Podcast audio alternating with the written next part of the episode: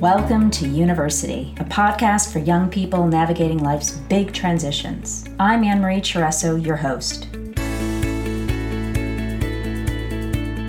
On University, you'll hear stories from college students, you'll get tips from experts, and occasionally you'll hear from a parent's perspective on how to manage this time of change in your life consciously. Find yourself, find your purpose, find your people, and pursue you fearlessly. I'd like you to meet Lola Royal Wright. Lola and I have a great conversation this week about her son Trey's decision to leave school after just two weeks his first semester of freshman year. If you haven't already listened into Trey's episode, pop back to last week and check it out. This week, Lola and I talk about how when everything looks right on paper, but when you get there and it doesn't feel right, what do you do? And how to trust your wisdom and trust yourself. How do you decide when it's right? And also, what about student loan debt? Does it make sense to take on big debt when we're not even sure what we're pursuing? Check this episode out for that and so much more, and I'll look forward to seeing you on the back end. So, on our last conversation, you mentioned son in college. I decided that I wanted to talk to you a little bit about him because I think his journey is equally fascinating. Mm-hmm. And it's a conversation I'm really excited to be having because, um, well, because he's decided he's he's freshman and first semester freshman, and he decided pretty early on that this isn't the place for him. Yep. And I want to know um, how you've helped navigate how you, how you've helped him navigate that that transition, what's going on with him, and what he's doing as a result, and all of that good stuff. So, speak to that. Well, one of the things that I didn't realize in his process was that he thought he had to have the level of clarity that his sister had going ah. into college. And so she knew from the time she was little what she wanted to do and what she wanted to pursue. And because that was really his only point of comparison, he thought that that was normal. Mm-hmm. And it never occurred to me to explain to him that that wasn't normal. Okay, this is so big. Yeah. So big because I remember when Robert was going through the his senior year and he was applying, he kept saying like I don't know what I want to do and it was so much stress and pressure mm-hmm and he had a belief that he needed to know what he needed to do because everyone around him, quote unquote, thought they knew what they needed. Well, and from the time you're like in first grade, they have all these like career fairs happening in schools. Well, like maybe about, you want to be a firefighter. Who maybe do you want to be when you grow up? What yeah. are you going to do when you grow up? It's like, oh my gosh. It's a lot of flipping pressure. Yeah. So I think this is so important because I, I, I think there's a lot of pressure on a 16, 17 year old to know what they want to do. Yeah, and it's like I can see both the gift and the challenge in that. I mean, it's great to have something to focus your attention on sure. and to move towards. Uh, but in this case, I think he just put too much pressure on himself. Um, although, you know, I trust that everything has sort of organized itself rightly. Mm-hmm. Uh, he basically decided he wanted to do sports broadcasting. I mean, he was a student athlete in two sports he uh, is a great writer and he's got a charismatic personality. And so, so it makes sense on paper. Totally makes sense. And it was like, okay, well, then I'll go do sports broadcasting. And so I'm looking at the top sports broadcasting schools in the country. I want a big city and a warm climate. There are basically three really good options for that. He went to one of them, Arizona State University, the Walter Cronkite School of mass communication and journalism. And I mean, it's this incredible state of the art facility uh, that I could tell he wasn't super excited about, but he was sort of like, well, I guess this is where I'm going because this is what of, I said I'm doing. And it's the kind of like the right thing. Everything on yeah. paper looks right. Yeah. And so he ended up there uh, with some reservation and I mean, very, very swiftly. Like within the first two weeks, he's like, I'm not supposed to be here. This is not where I'm supposed to be. And it's funny, it was interesting talking to, like, I really trust my kids and I really trust his, the wisdom in him that knows, like, this isn't it. This is not, it's just not right. You know, and it's one thing to just have him some need some time to adjust to a yeah, place. Yeah. But this was something else. How could you tell? How could you tell? Because I've been talking to so many students and working with a lot of students, and that first first semester freshman year is hard. Yeah. It's adjusting, it's getting used to new people, new place, and a lot of kids want out. I think I just knew too. I mean, in both of the visits, I was like, I don't know, something's not right about this place. And it wasn't like the place was wrong. It was just like, I just, I don't see him here. But it was like, it checked all the boxes. So uh, he ended up going there, and I just kept talking to him. Like, you know, we did our own little processes to listen to like what he really wants. And eventually he got clear that you know the challenge there were a couple things number one sports broadcasting doesn't give him an outlet to make an impact and he got clear that making an impact on the planet really matters to him. So hmm. he didn't he realized he doesn't want to just pursue something for the sake of pursuing something. If it doesn't you know contribute to the evolution of humanity and society then it's not enough for him. So that was one big piece of clarity.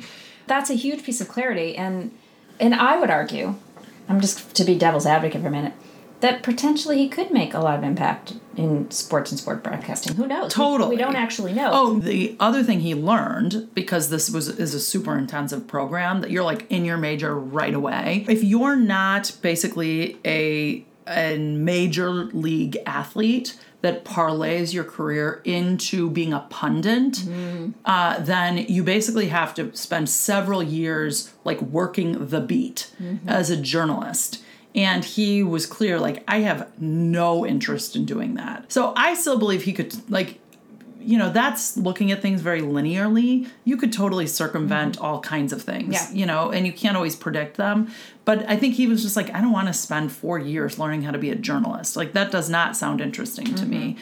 And so, you know, he also, you know, interestingly enough, conversely from his sister, he was like, I have no interest in taking on a bunch of student loan debt, especially if I'm not on fire about what I'm doing, where I am, and what I'm studying. Okay, pause. Yeah. So I just want to I want to like exclamation point right there because in our last conversation in Olivia's interview, we talk about her willingness to take on pretty big debt. Yes.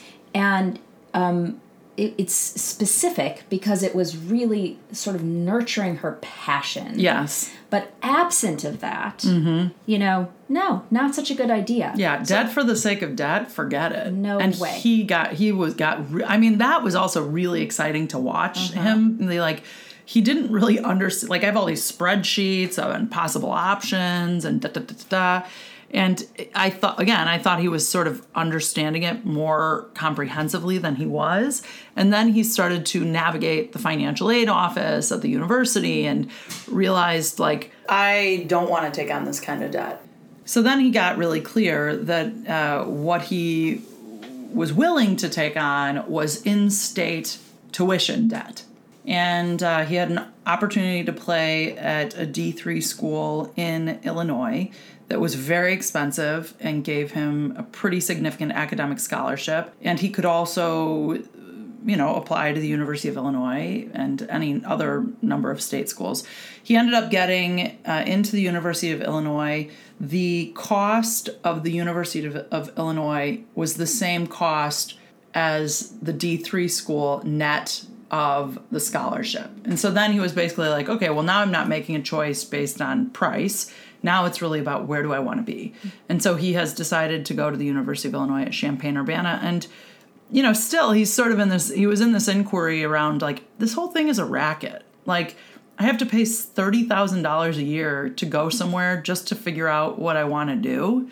Yeah, as opposed to a sister who's going to gain the skills that she needs to do what she wants to do. Right. Totally so different experience. Yeah, and but what I said to him is like, look, I don't have any attachment to you going to college necessarily, although I do think that it's a place where you create relationships, you get experiences, you know, you build a network, etc. You learn about yourself. Um, but you don't have an alternative. So if you were sitting here saying, I am ready to go to Ecuador and I want to take on, you know, some project or whatever. I mean, you know, if there was something something something else. else you wanted to do, then I'd be like, great. But I don't really love the idea of you sitting at home and, you know, working a minimum wage job unless it's part of a strategy. Yeah. And that strategy could be I'm going to do my gen eds at community Yeah. Yeah, college. yeah, yeah. I'm going to work full time because we're not going to just sit around. Right. And uh, then that would, but I always like to know what's the big picture? What are we working towards? So he's decided to go to the University of Illinois. I'm knowing he's going to have an amazing time. Yeah. He's going to, and the other thing that's interesting that he learned about himself going to school the first semester is that where he previously was like, I have no interest in a semester abroad he's he's now realizing I actually need to learn some things about myself. Hmm. I want to find out what are my interests, what are my curiosities, what if I want to make an impact on the planet, how do I want to make an impact on the planet? Where do I want to make an impact on the planet? I gotta tell you, like Robert year was so of service Yeah. to him getting clarity. And I've said to him, I've said this to him since he's been in school. He gets farther and farther away. Like the Mm. noise gets in the way of his own clarity. but the truth is that experience will never leave him. Well, sure. You know, Sure. and so But there's places where it's easier to access Yeah. than others. yeah. And But it, I just feel encouraged that he actually is open to immersing himself in another location, another culture. I think that's like so important to get out of your own world. So, how did he um, have the presence of mind? Because I think this escapes most kids. Um, and maybe this has to do with your his upbringing and your background. But how do you have the presence of mind to think about future financial self? Well, he watches us spend $1,500 a month on our own student loan debt. A lot of times I'm like, this system sucks. I definitely, I mean, my husband spent $120,000 on a master's in landscape architecture when I think the average annual income for a landscape architect is like $50,000 a year. I mean, that math is terrible. It's like, terrible math, that makes so- no sense. But it's true in all of education. So this is the conversation now. What, what Trey was saying originally, like, why would I invest all this time, money, take out all these loans to do something that I don't even know what I want to do? And all of our our kids and students are doing that right now. yeah. For those kids who don't know what they want to do, what would you say? I guess I would say just keep listening to what brings you alive. You know, like what do you what what has you get excited when like time disappears? What are you doing in those moments? Um, I feel like it took me a long time to figure out what I was on the planet for. I mean, it took me until I was like 36, which for some people, you know, who are older than that and still don't know what they want to do may sound like, well, you're so fortunate. But, you know, I was married to a guy who was pursuing what he loved. My mom was pursuing what she loved. You had My, people around you with Yeah. examples. But uh, that's the other piece. I think that the way we started this conversation, Trey was saying, I don't know what I want to do. So few people know what they want to do at 17. And so if we just follow, you know, what lights us up, it eventually leads us there. I mean, like I knew, I was like Olivia. I knew in the eighth grade, Yeah. I applied to college in eighth grade. Yeah. I knew exactly what I wanted to do. And I didn't think it was the end all be all. It's just like, this is just what I want to do. Right. And then I did that for a while until it led me someplace else, till it led me someplace else. So, so many students are under this misconception that I need to know now and I have to make this big investment. And I, I, I want think college is a great experience. I don't know. I guess my point is like, go on an adventure. Life is an adventure. use college as an adventure. if college is an adventure for you, do it that way. If if that doesn't feel like the system that excites you, go on an adventure somewhere. Go do something. You know, my my husband was um a did the Rotary Youth Exchange. He did not go from high school to college. He took a year off.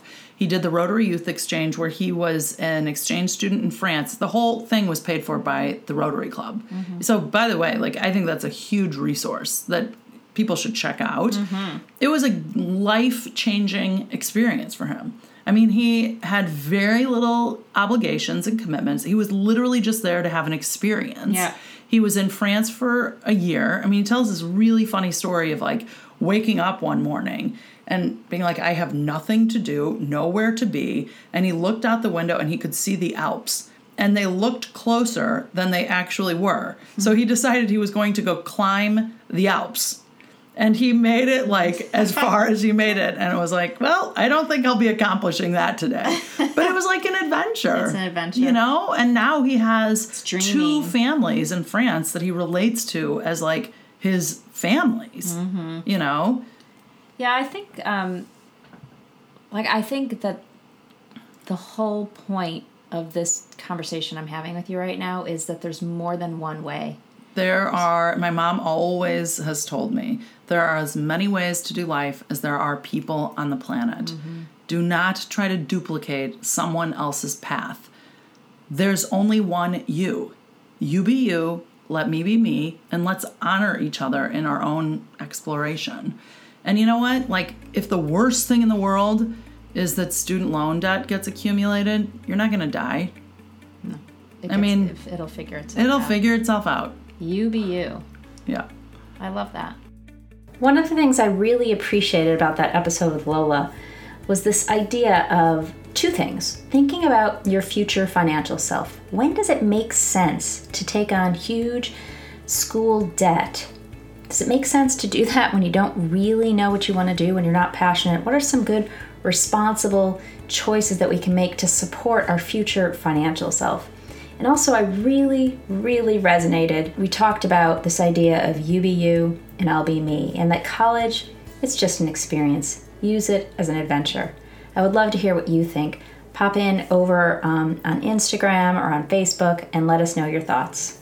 And I look forward to seeing you next time on University. Thanks for listening to University. If you like what you heard, I would be absolutely thrilled for you to share with a friend and equally grateful for you to rate and review on iTunes. It really helps. You can find more information and stay in touch over at university.u on Instagram or at University on Facebook and Twitter. I really hope to see you there.